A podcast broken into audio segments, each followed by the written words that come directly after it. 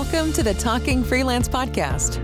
If you're new to freelancing or looking to maximize your success on platforms like Upwork, you're in the right place. Each week, we invite industry experts and freelance superstars where we unpack their strategies and hear their stories on how they launched and grew their own freelance businesses. Here's your host, a successful entrepreneur, freelancer, and success strategist, Leah Myers. All right, welcome to episode three. We are going to talk this week on how to find work as an independent talent or freelancer on Upwork. So there's two ways to um, to get jobs on Upwork, and so that is to apply for jobs or that is to be invited to jobs. So when you apply for jobs, you're going to the dashboard looking for jobs, and you're manually sending proposals, sending your cover letter, all of that when you get invited to a job, you'll get a notification that says, so and so invited you to this job. Take a look at it and apply if you'd like to or if you're a good fit.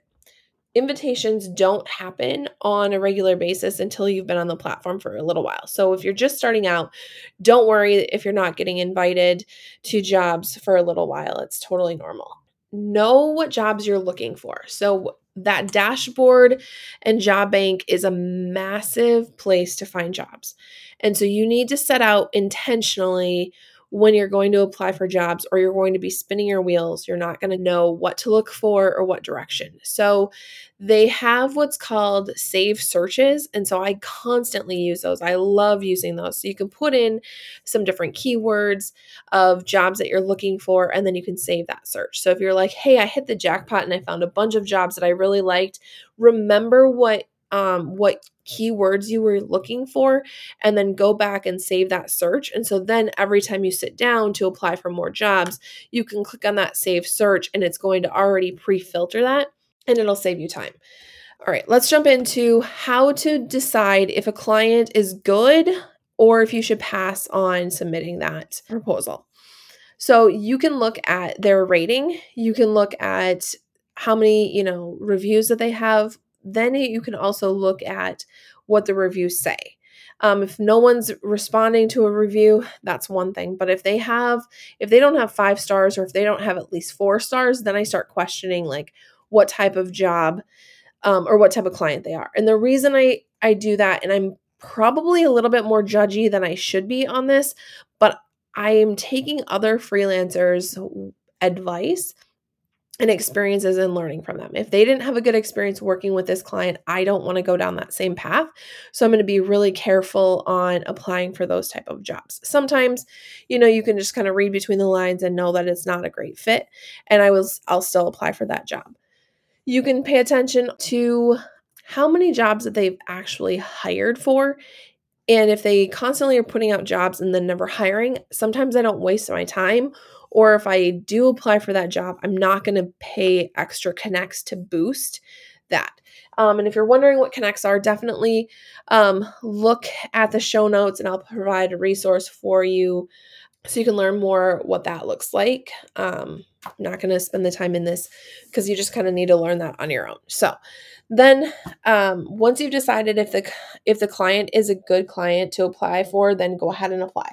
One of the other things that I just want to note is if you're on one side of the country or if you're on one side of the world, even, um, you want to make sure that you're applying for jobs that work with your schedule. So for me, I know that I don't want to work at night. So I make sure that I'm working in the time zones that are working during the day when I'm working. Um, otherwise i'm just putting myself in a situation where i don't want to work and i'll i'll procrastinate like those are all the things that i know about myself so um, let's talk now about how to avoid scams. There's typically um, there's a lot of scams that can happen in the job board. So how do you navigate avoiding them? So there's so many different ways. One thing for me, I I may have applied for scam jobs in the past, but I will never start a contract working with a client until I've had a face-to-face meeting with them. What that does is that makes sure that I always build that know, like, and trust factor with them from the very beginning through that interview. You would never go to a normal job interview without meeting your boss, right? There's a lot of tells that you can see from someone if they're on a call with them versus just over messages. Um, in the show notes, I'll also provide a resource on how to detect if a job is a scam, and you can work through that as well. Next thing we're going to talk about is contracts. There's two types of contracts there's fixed rate and there's hourly. I will also put a resource in the show notes for this as well. And the reason that it's important to figure out what works best for you on the contracts is you know, sometimes it makes sense to work for a fixed rate. Sometimes it makes sense to work hourly. Since I do a lot of strategy building and development, I go for the hourly. What has happened in the past is when I've done a fixed rate contract, I have clients who keep wanting to change things or that we want to change up the strategy mid project and then I have to go back and redo their entire contract and it just it adds a whole nother layer of logistical reasons that I just want to stick hourly. Because my main reason for being on the platform is the bookkeeping simplicity. Um, so that adds a whole nother layer of complexity that's not fun for me to deal with. So, next thing we're going to talk about is writing your proposal. So, it's super important to keep all communication on the Upwork platform um, until you have a contract in place. Then you can you can meet your client wherever they are. Some clients will want to text, some clients will want to email, sometimes they'll want, you know, to message on a specific platform. And that's up to you, you know, how you ever you want to navigate that. So, writing your proposal, some best practices is making sure that you can do it as customized to them as possible. So if they're in their job description, they're listing out five to seven or however many things that they're specifically looking for, it's important for you to match your skills directly with their needs. If you're saying you're looking for this, this is how I answer, this is how I help that, um, and just work through their line.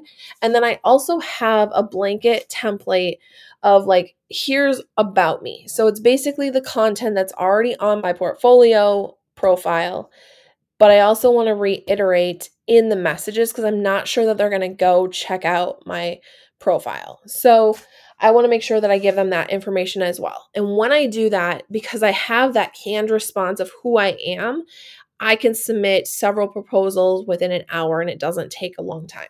So the main thing that I want to stress to you is when you're talking to a potential client is to make sure that you're connecting before you accept a job and make sure that you're completing your proposal as much as possible from the very beginning, answering all of their questions that they have. The number one key to getting jobs on Upwork is not having the best profile, it's not having the best portfolio, it's not even about having a solid proposal.